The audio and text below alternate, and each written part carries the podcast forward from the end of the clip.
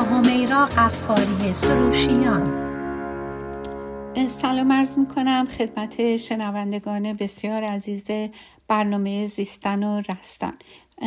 بنده همیرا قفاری سروشیان هستم در خدمتتون و این هفته در این جلسه صحبتم راجع به ازدواج و همینطور اختلافات زناشویی امیدوارم که اطلاعاتی که در اختیارتون می‌ذارم مورد استفادهتون قرار بگیره و شما عزیزان بتونیم با یه ارزیابی صحیح و منصفانه وضعیت زناشوییتون رو بهبود ببخشین و یا انشالله اگر ازدواجتون سالم و رضایت بخش هستش اونو همینطور سالم و در تعادل حفظش کنیم دو اصل که ازدواج رو دچار مشکل می‌کنه. یکی تجربه های تلخه که تکرار شده و یکی نگاه و باور و برداشت منفی ما از هویت و شخصیت طرف مقابلمونه حالا می‌خوایم ببینیم چه اتفاقاتی یا چه اتفاقی میفته که این تو شکل می‌گیرن و این شکلی که می‌گیرن در واقع منفیه. یکی اینکه وقتی زوجین شروع می‌کنن به انتقاد از همدیگه فکر کنین دو نفر جوونو که با هم آشنا شدن و این هورمون عشق اکسیتوسین درشون خیلی بالاه و بهشون احساس عشق و خواستن رو داده و درشون برانگیخته. هیچ چیزی نمی‌خوان غیر از اینکه با هم باشن هیچ عیب و ایرادی در طرف مقابلشون نمی‌بینن. و این هورمون بالاست و اینها خودشون رو یک روح در دو جسم تصور می‌کنن. ولی واقعیت اینه که این هورمون حتما و حتما و بدون برو برگرد میزانش بعد از اینکه وسالی انجام میشه. به مرور زمان این میزان کم میشه. برای زوج یک ماه طول می‌کشه. برای زوج یک سال. برای اون یکی. بستگی داره. هیچ زمان خاصی رو نمی‌تونیم بهش اختصاص بدیم. همه چی بستگی به اون شرایط و اون مسئله بین خود زوجین هستش.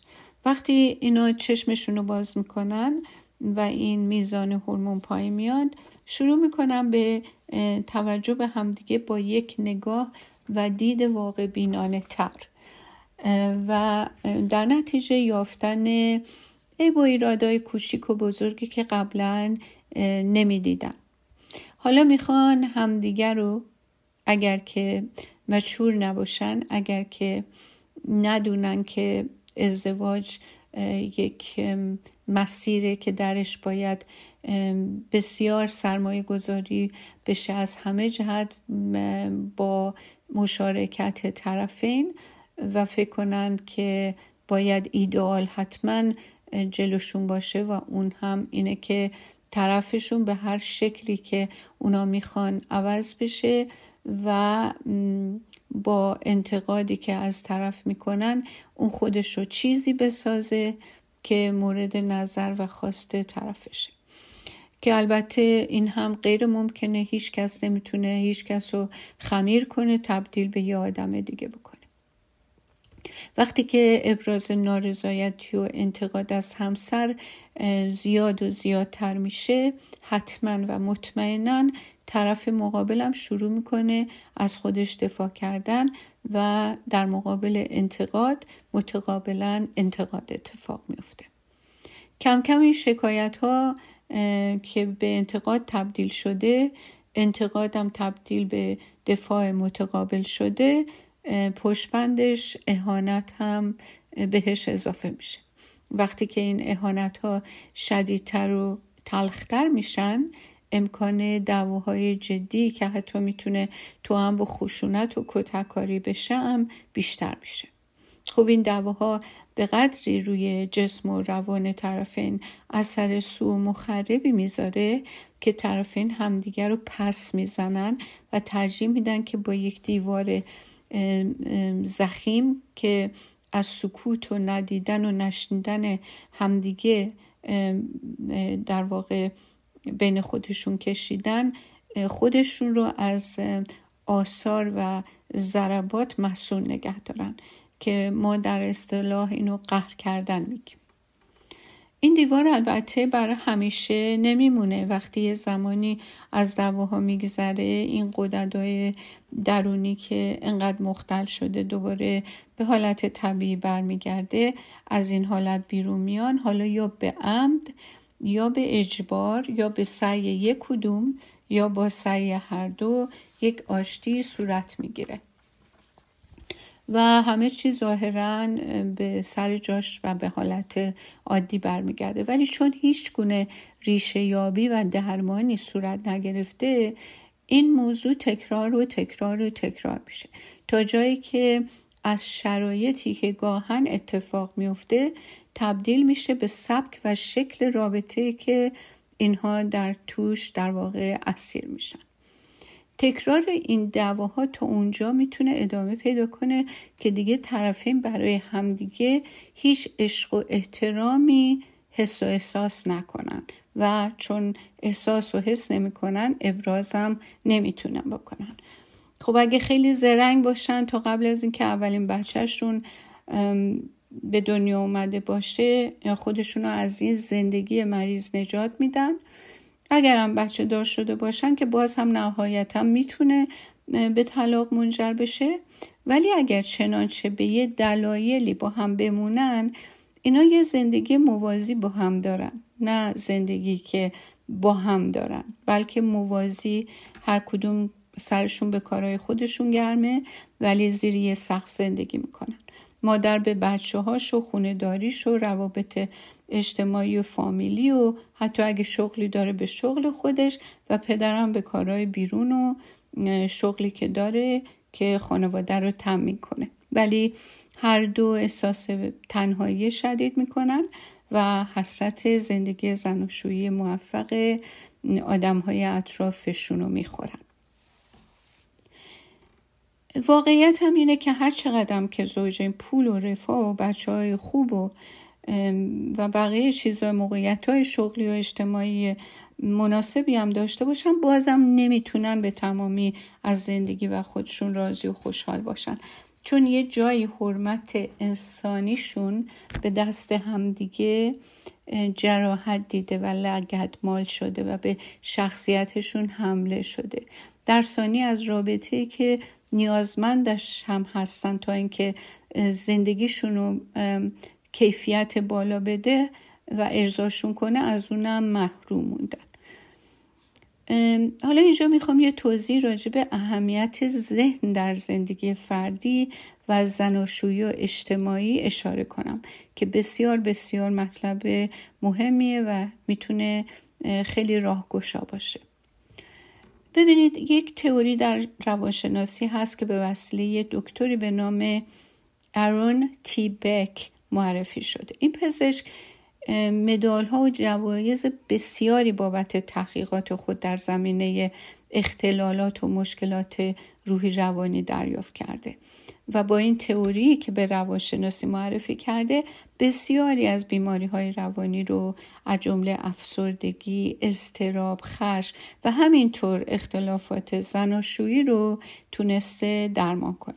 همینطور این روش رو به بقیه متخصصین فن هم یاد داده. یعنی من فکر نمی کنم روان درمانگر روانشناسی روانپزشکی باشه که در طول مدت کاریش از این روش برای درمان استفاده نکرده باشه. سالهای ساله که ما شواهدی داریم که حاکی بر این واقعیته که مشکلات و اشتباهات ذهنی باعث و بانی بیشتر مسائل و مشکلات در زندگی افراد هستند. افسردگی، استراب، حمله های عصبی، وسواس های بیمارگونه همه خیلی از ناهنجاری های دیگه ریشش از وجود افکار غلط و غیر واقعی شخص نشأت می‌گیره. بر اساس ذهنیات و باورهاست که ما آدمها خودمون رو و دیگران رو قضاوت می‌کنیم. تصمیم می‌گیریم تعبیر می‌کنیم عمل می‌کنیم. و همینطور در مقابل عملی که از طرف مقابلمون می‌بینیم عکس عمل نشون میدیم. روش این پزشک واقعا تحول بسیار بزرگی توی علم روانشناسی به وجود آورد که میشه اسمش رو یک انقلاب مثبت و پربار گذاشت این تحول باعث شد ما متوجه بشیم که انسان چگونه با استفاده از فکرش می‌تونه مسائلش رو حل یا برعکس به مسائلش دامن بزنه و اونها رو برنجتر و پیچیده تر کنه. اگر افکار ما شفاف و روشن باشن برامون راحت که از آرامش و لذت بیشتری در زندگی برخوردار باشیم. و همینطور بهتر می‌تونیم به هدفهای کوچک و بزرگمون تو زندگی نائل بیایم. و در مقابل این تئوری به ما میفهمونه و نشون میده که با دلایل غیر منطقی در ذهن با تعبیرهای غلط از تجربه های زندگی با خود و دیگران. ما آدم ها می‌تونیم واقعا نسبت به آنچه که در اطرافمون و زندگی شخصیمون میگذره کر و کور باشیم. وقتی ذهن و بینش ما به زندگی غلطه ما خیلی زود به خودمون و نزدیکانمون می‌تونیم صدمه های غیر قابل جبرانی بزنیم. متاسفانه در روابط خیلی نزدیک مثل روابط خانوادگی و خصوصا روابط زناشویی با وجود اینکه فکر شفاف داشتن نسبت به همدیگه از هر فاکتوری مهمتره ولی هر یک از طرفین که توانایی برقرار کردن گفتگوهای صادقانه و مداوم رو با هم نداشته باشن هیچ وقت نمی‌تونن ذهن رو ذهن و فکر شفافی نسبت به همدیگه داشته باشن عدم توانایی در برقرار کردن گفت و شنود به میزان زیادی بین طرفین باعث کسالت، ناکامی، عصبانیت، سوء تفاهم، ناامیدی، حس کین و انتقام میشه که در نهایت منجر به زندگی میشه که من در ابتدای صحبتم بهش اشاره کردم. اینجا می‌خوام از یه مثال استفاده کنیم تا مطلب برامون روشنتر بشه. شما تصور کنیم که یه زن و شوهر جوانی که هر دوشون کار حرفه‌ای بیرون دارن خیلی برنامه کاری سنگینی دارن اینا تصمیم می‌گیرن و سعی خودشونو می‌کنن که هر وقت تونستن وقت بیشتری با هم بگذرونن یه روز شنبه زن به شوهرش میگه که بعد از ظهر می‌خواد بره خرید. شوهر بر اساس اون تصمیم که مشترکن گرفته شده بوده به خودش میگه خب پس من بهتره که با خانومم برم هر جا که میره خرید منم باهاش باشم. خانم که تمام هفته باید جوابگو کلی آدمی بوده قلبا دلش می‌خواسته یه بعد از ظهر با خودش باشه. و نه تنها با این فکری که داشته خواستی که داشته نه تنها از همراهی شوهرش خوشحال نمیشه بلکه این فکر رو تو, تو ذهنش برمیانگیزه که من هیچ وقت فرصت این که یه چند ساعتی فقط مال خودم باشم رو ندارم. در نتیجه وقتی این فکر بهش حجوم میاره احساس خوبی بهش درس نمیده. ولی این فکرش رو با شوهرش در میون نمی‌گذاره. به جاش در تمام طول مدت که با هم بیرونن سکوت می‌کنه حرف نمی‌زنه. خب شوهرم وقتی سکوت اونو می‌بینه این سکوت رو تعبیر می‌کنه. تعبیر می‌کنه به اینکه زنش اصلا هیچ میل و رغبتی برای وقت گذروندن با اونو نداره و اون تصمیمی هم که گرفته بودن اون دروغ گفته فرمالیته بوده. و کم کم با این فکرهایی که به ذهنش خطور می‌کنه احساس عصبانیت و سرخوردگی نسبت به زنش می‌کنه. حالا وقتی زن احساس می‌کنه شوهرش عصبانیه بیشتر و بیشتر از شوهر فاصله می‌گیره و بیشتر تو خودش فرو میره و به اصطلاح قر می‌کنه. حالا ببینید شرایط رو شما در نظر بگیرین و ببینین اصلا واقعیت در این موقعیت چی بوده. واقعیت این بوده که زن می‌خواسته با شوهرش بیشتر وقت بگذرونه. فقط می‌خواسته اون روز و چند ساعتی با خودش تنها باشه. اشکالش هم این بوده که نتونسته.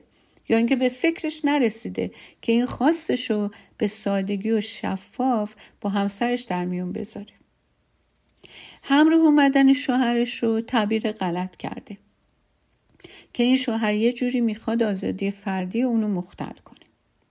شوهر همین سکوت و کنارگیری رو هم بر این کرده که زنش از مجاورت و همراهی اون بیزاره و لذتی از این همراهی نمی‌بره. در نتیجه احساس ترد شدن و عصبانیت حال اونم به هم ریخته. ما تو زندگی هزاران هزار اتفاقات کوچیکی که منجر به تعبیرات غلط برامون در رابطه به وجود میاد. که متعاقب این تعبیرات ذهنی غلط بنیاد و پایه زندگی زناشویی در واقع مثل اینکه موریانه افتاده بهش و شروع می‌کنه به خوردن. و در ظاهر همه چی سر جاشه ولی از تو همه چی تخریب شده. وقتی این تعبیرات و اشتباهات ادامه پیدا می‌کنه دیگه یه موقعی میشه که راه برگشتی باقی نمیمونه. حالا جالبه بدونین که اگر در اوایل زندگی زناشویی به جای اشکال گرفتن و انتقاد کردن از همون آدم هم, هم و غم خودش رو بذاره با گفت و شنود خواسته ها و نیازهای خودش رو مطرح کنه و نیازهای طرف رو بشنوه و تکیه به برداشت های ذهنی خودش نده می‌تونه جلوی خیلی از چیزهایی که زندگی رو مسموم می‌کنه گرفته بشه. این تئوری کمک می‌کنه که زن و شوهرها لحظه های توامه با تلاطم رو شناسایی کنن دربارش صحبت کنن صادق و بیپرده باشن تا اینکه کم کم بتونن یه درک و شناخت مشترکی از خواسته ها، عادت ها و نیازهای همدیگه پیدا بکنن و با رعایت حال و خواسته های همدیگه جوابگوی هم باشن و در نتیجه زندگی بدون شک و شبه و خوندن فکر هم و تعبیر و تفسیر و برداشتهای غلط به چالش کشیده نشه. حالا ازتون یه بریک کوتاه می‌گیرم و میریم و برمیگردیم. به بقیه صحبتامون ادامه میدیم. با من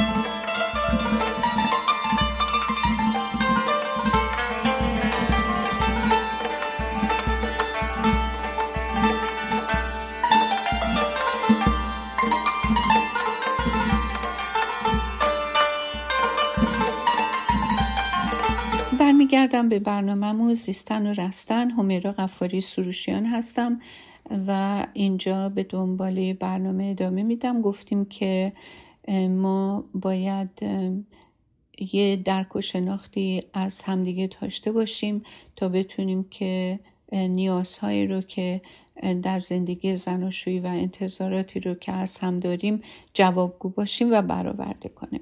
ببینید متاسفانه چهل تا پنج و پنج درصد از ازدواجا منجر به شکست میشه.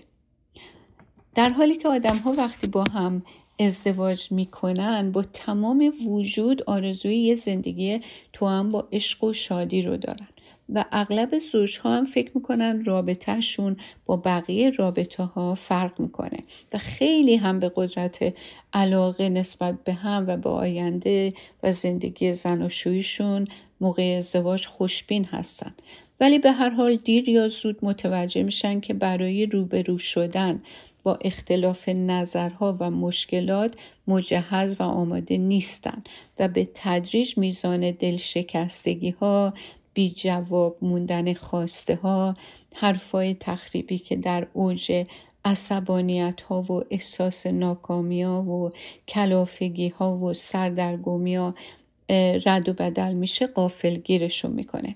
در حالی که نمی‌تونن هیچ کدوم از طرفین انگوش روی یه موضوع به خصوصی بذارن و بگم واقعا چه چیزی داره مسیر زناشویشون رو به بیراهه میکشونه. کم کم به این فکر میفتن که شاید انتخابشون و یا این ازدواج غلط بوده. حتی زن و شوهرهایی که سی چهل سال زندگی می‌کنن به جایی می‌رسن که من دیدم که ادامه براشون غیر ممکن میشه. خودتون مجسم کنین چهل سال تعبیرهای غلط. چهل سال عصبانیت آشکار یا فرو خورده. احانت های طرفین به همدیگه در حالی که شما با تمام نیروهایی که دو نفر رو کنار هم نگه میدارن دقت کنین. دوست داشتن و دوست داشته شدن. قبول و حمایت از همدیگه قدردانی از هم برای پیشبرد اهداف زندگی. همدردی کردن با هم در موقع بروز یه اتفاق ناگوار. امید و همت و شهامت به هم دادن. وقتی که یکی از طرفین در کوران یه طوفان کاری یا خانوادگی یا شخصی هستش. به علاوه فرصت داشتن اینکه یک شریکی که بتونه روابط جنسی سالم و در زندگی باهاش آدم تجربه کنه. به همه اینها هم عشق به دنیا آمدن بچه ها و ساختن یک زندگی خانوادگی توأم با شادی رو اضافه کنین. ببینید چقدر انگیزه برای هر کدوم از طرفین هست که در صدد انتخاب شریک زندگی برمیان. همه اینا به کنار.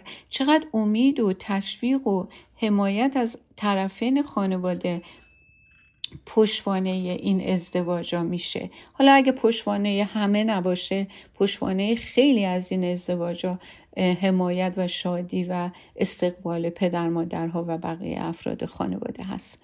یعنی ما آدم ها انگیزه های قوی برای ازدواج کردن داریم و هم انگیزه های زیادی برای نگه داشتن ازدواجا. حالا شما ببینید درد و رنج باید به کجا برسه که آدم به قول معروف قید همشی رو بزنه و فقط امیدوار بشه بدون بتونه جونش رو سالم از میونه این آوار زندگی بیرون بیاره. پس ما می‌تونیم اینجا عاقلانه اقرار اقرار کنیم که فقط عشق و عاشقی زامنه یک ازدواج موفق نیست. ازدواج ازدواج موفق یک ترکیبی از قابلیت های فردی و هنر زندگی کردن هر کدوم از طرفین. یعنی اینکه هر کدوم از طرفین هنر زندگی کردن رو داشته باشن. داشتن یه ازدواج موفق زامنش اینه که هر کدوم بتونن تعهد قبول کنن. احساس طرف مقابل رو درک کنن ملاحظه داشته باشن وفاداری داشته باشن حس مسئولیت داشته باشن قابل اعتماد باشن نسبت به رابطه سخاوتمند باشن حقوق طرفشون رو رعایت کنن. اینا وظایف فردی هر کدوم از اوناست که میان وارد رابطه میشن. حالا وظایف مشترک هم دارن.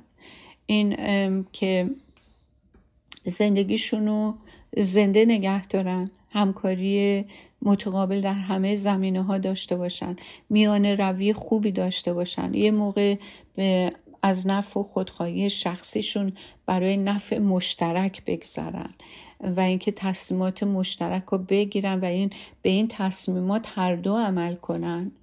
خب لازمه که دو تا شریک وارد یه کاری میشن. حالا اون کار اینجا اسمش رو زن و شوی بذاریم. لازمه که مقاوم باشن. بخشش توشون زیاد باشه. از مسائل جزئی کنار بیان و گذشت بکنن. باید بتونن گنجایش اشتباهات طرف مقابلشون رو داشته باشن.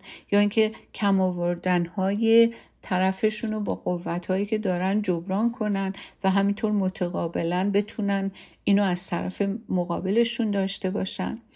همین که این کیفیات به تدریج در طول عمر و در طول زندگی زناشویی بیشتر و بیشتر بشه خب طبیعتا رشته های ازدواج هم محکم و محکمتر میشه. ببینین ازدواج با بقیه رابطه هایی که ما تو زندگی داریم با دیگران فرق می‌کنه. زن و شوهر یک سری خواسته های توقعاتی از هم دارن که از هیچ رابطه دیگه ای ندارن. زن و شوهر یک دلبستگی عمیق و همینطور انتظار عمیق از همدیگه دارن که به کلامم در نمیان. و انتظاری که طرف مقابل از جزئیاتش خبر نداره و اگر با اعمالش مستقیما جوابگوی این توقعات و انتظار مورد نظر همسرش نباشه از طرف همسرش منجر به تعبیر غلط قضاوت های سقیل میشه. دعواها معمولا به خاطر عدم گفت و شنود در مورد این خواسته ها و توقعاته. حالا اگر در همون مراحل اولیه مشکل شناخته بشه اصلا مشکل چیه؟ عدم توانایی برای گفتگوی واضح که جای هیچ شک و شبهی رو باقی نذاره این مشکل. ولی این مشکل اگه شناخته نشه زن و شوهر همدیگر رو مشکل اصلی یا عامل اصلی اتفاقات قلم داد می‌کنن. و به جای اینکه با هم به جنگ مشکل برن به جنگ همدیگه میرن و به جون همدیگه میفتن در واقع این یک پدیده سهل و ممتنع هستش. با اینکه خیلی ساده است ولی خیلی پیچیده و مشکله. تمام نکته هم در اینه که بشه این زوج رو هدایت کرد که بتونن نشانه ها، اشاره ها، توقعات همدیگر رو خیلی صحیح و شفاف و روشن بشنون. نه اینکه این اشاره ها نشانه ها رو توقعات رو در ذهن خودشون تعبیر کنن که معمولا هم این تعبیرات غلطه و هیچ سخیت یا اینکه لزوما هیچ حقیقتی هم باشون نیست. حالا اگر یه زن شوهری از مشاور تراپیست که روش کار رو بلده کمک بگیرن این therapist قاعدتا بهشون اول کمک می‌کنه مشکل رو شناسایی کنه. تا بعد از شناسایی مشکل راه حل مشکل و راه مقابله با مشکل رو پیدا کنه. در واقع این therapist داره تشخیص بیماری رو که ازدواج دچارش شده میده و راه حل درمانش هم شناسایی می‌کنه. و معمولا نه مورد مشترک در ازدواج های ناموفق شناسایی میشه که من اونا رو چند تایش رو برای شما میگم. یه مسئله تخریبی افکار منفیه. واقعا باورهای منفی از ازدواج و شریک زندگی تمام جنبه های مثبتی رو که طرف مقابل داره از نظر اون یکی پنهان نگه میداره. یه مورد دیگه که شناسایی میشه در ازدواج های ناموفق آرمانی ساختن طرفینه. یعنی اینجا منظور اینه که زوج نسبت به طرفش یک احساس دوگانه داره. یه موقع طرف کمال مطلوبه براش یه موقع همه وجود طرف بد و نامطلوب تصور میشه. و مشکل دیگه که در ازدواج های ناموفق یا ناهنجار دیده میشه تضاد و تفاوت بین دیدشونه نسبت به یک موضوع. هر دو با یه موضوع تو زندگی برخورد می‌کنن. ولی دو تا تعریف کاملا مختلف از اون موضوع دارن. و مشکل دیگه هم که دیده میشه توقعات و قوانین غیرقابل انعطافیه که طرفین نسبت به همدیگه اعمال می‌کنن و از زندگی زن و شوی انتظار دارن. این استانداردهایی که فکر می‌کنم بر سنگ حک شده و قابل تغییر نیست باعث خشم و ناکامی در هر کدومشون میشه. و مشکل دیگه که دیده میشه تو ازدواج های در واقع مشکل دار گفت و شنوده. وقتی که زوجین حرفی رو که طرف می‌زنه نمیشنون و چیزهایی رو میشنون که اصلا گفته نشده. یعنی تعبیرات ذهنی اون طرفه از گفته هایی که شنیده. و همینطور اختلاف بر سر تصمیمات مهم زندگی که منجر به خرابی شراکت میشه و اینکه عدم قابلیت و یا تعصب یک شریک باعث و مانع دست زدن به اقدامات لازم برای رسیدن یک هدف میشه. و بعد چیز دیگه که دیده میشه تو این ازدواجهایی که در واقع مشکل پیدا کرده بروز افکار اتوماتیکه که باعث تجربه عصبانیت و بروز اعمال خدازاری و دیگر آزاری میشه. افکار منفی باعث اعمال خشونت آمیز و گفتار خشونت آمیز میشه. و همینطور افکار ناسالم، ناهنجار، تعصبات و خودرعی هایی که ریشه مشکلات هستن و اینکه چطور افکار غلط و خشونت های ناشی از اون طرفین رو از همدیگه بیزار و منزجر می‌کنه. و اون مسئله دیگه عدم مواسات چه از نظر داشتن مسئولیت چه از نظر داشتن اختیار. نهایتا رجوع به تراپی برای حل مسائل زناشویی کمک می‌کنه که زوجین روند فکری رو که دارن که موجب خودآزاری و بعد هم دیگر آزاری میشه و عادتهایی که دارن که یک تهدیدی برای سلامت زندگی زناشویی اینها شناسایی بشن. گفت و شنودها رو برای درک متقابل از هم بیشتر بکنن و به هم کمک کنن که تا مشکل رو بتونن با هم شناسایی کنن. و در این حال در جلسات تراپی حواسشون و خواستاشون معطوف به این باشه که انتظارات همدیگر رو شناسایی کنن و در راستای رسیدن به یک زناشویی موفق که هر دو میپسندن برنامه ریزی رو انجام بدن. خب مسئله احترام به هم اطمینان داشتن به هم با هم احساس امنیت کردن در واقع کیفیت زندگی رو بالا می‌بره. و هر زوجی که می‌تونن با همدیگه احساس امنیت کنن. می‌تونن احساس کنن که برای همدیگه مطرحن و همینطور احساس کنن که هر وقت کم بیارن یکی هست که می‌تونه دستشون رو بگیره و اون کم بودا رو با قوتهای خودش جبران کنه و قوتهاشون روی همدیگه گذاشته بشه و زندگی رو جلو ببره. در واقع این ایدئال هر زوجیه و هر زندگی که اینو دارن یه زن و شوهر به نظر من یک بنای بسیار محکمی دارن که بحران زندگی بحران مسائل طبیعت هر ناکامی نمی‌تونه اونها رو به زانو در بیاره. و دومی که عشق رو تو زندگی زنده نگه دارن. چطوری ملاحظه همدیگر رو بکنن. و با حرف زدن با همدیگه نیازهای جسمی جنسی و احساسی همدیگر رو هم برآورده بکنن. شراکتشون رو قوی نگه دارن حس همکاری و ملاحظه و گذشت رو خودشون تقویت کنن. ارتباط کلامی ارتباط کلامی و گفت و شنود چیزیه که باید دائم, دائم تمرین بشه. در مورد تصمیمات مهم زندگی در موقع مورد تقسیم کارها در مورد آماده کردن خانواده با مواجه شدن با تغییرات دائمی که همه باهاش روبرو میشن و بقیه برنامه های زندگی.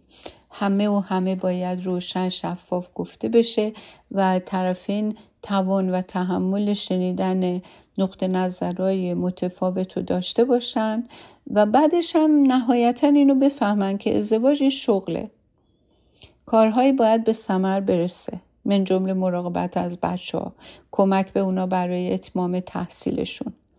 یه شغل و کاری که آسایش زندگی رو تامین مالی حال و آینده افراد رو تامین کنه. یک واحدی که با واحدهای دیگری در اجتماع مثل بقیه افراد فامیل مدرسه محل طبقات مختلف رابطه و داد ستد داره. یعنی یه واحدی که با همه اینها باید داد و ستد کنه. و مثل هر شغل و business دیگه هم موفقیتش مستلزم رعایت ضوابط خاصیه. ولی اینجا خیلی نکته حساسیه. فرقش با بیزینس و شغل های دیگه اینه که زابطه ها و رابطه های احساسی تو هم باید رعایت بشه. البته این مطالب که گفته شد فقط یه مقدمه بود و ما می‌تونیم خیلی از این مطالب رو بیشتر شرح و بس بدیم برای تفهیم و تفاهم بیشتر. امیدوارم که برنامه مورد استفادهتون قرار گرفته باشه. به خدای بزرگ میسپارمتون تا هفته آینده.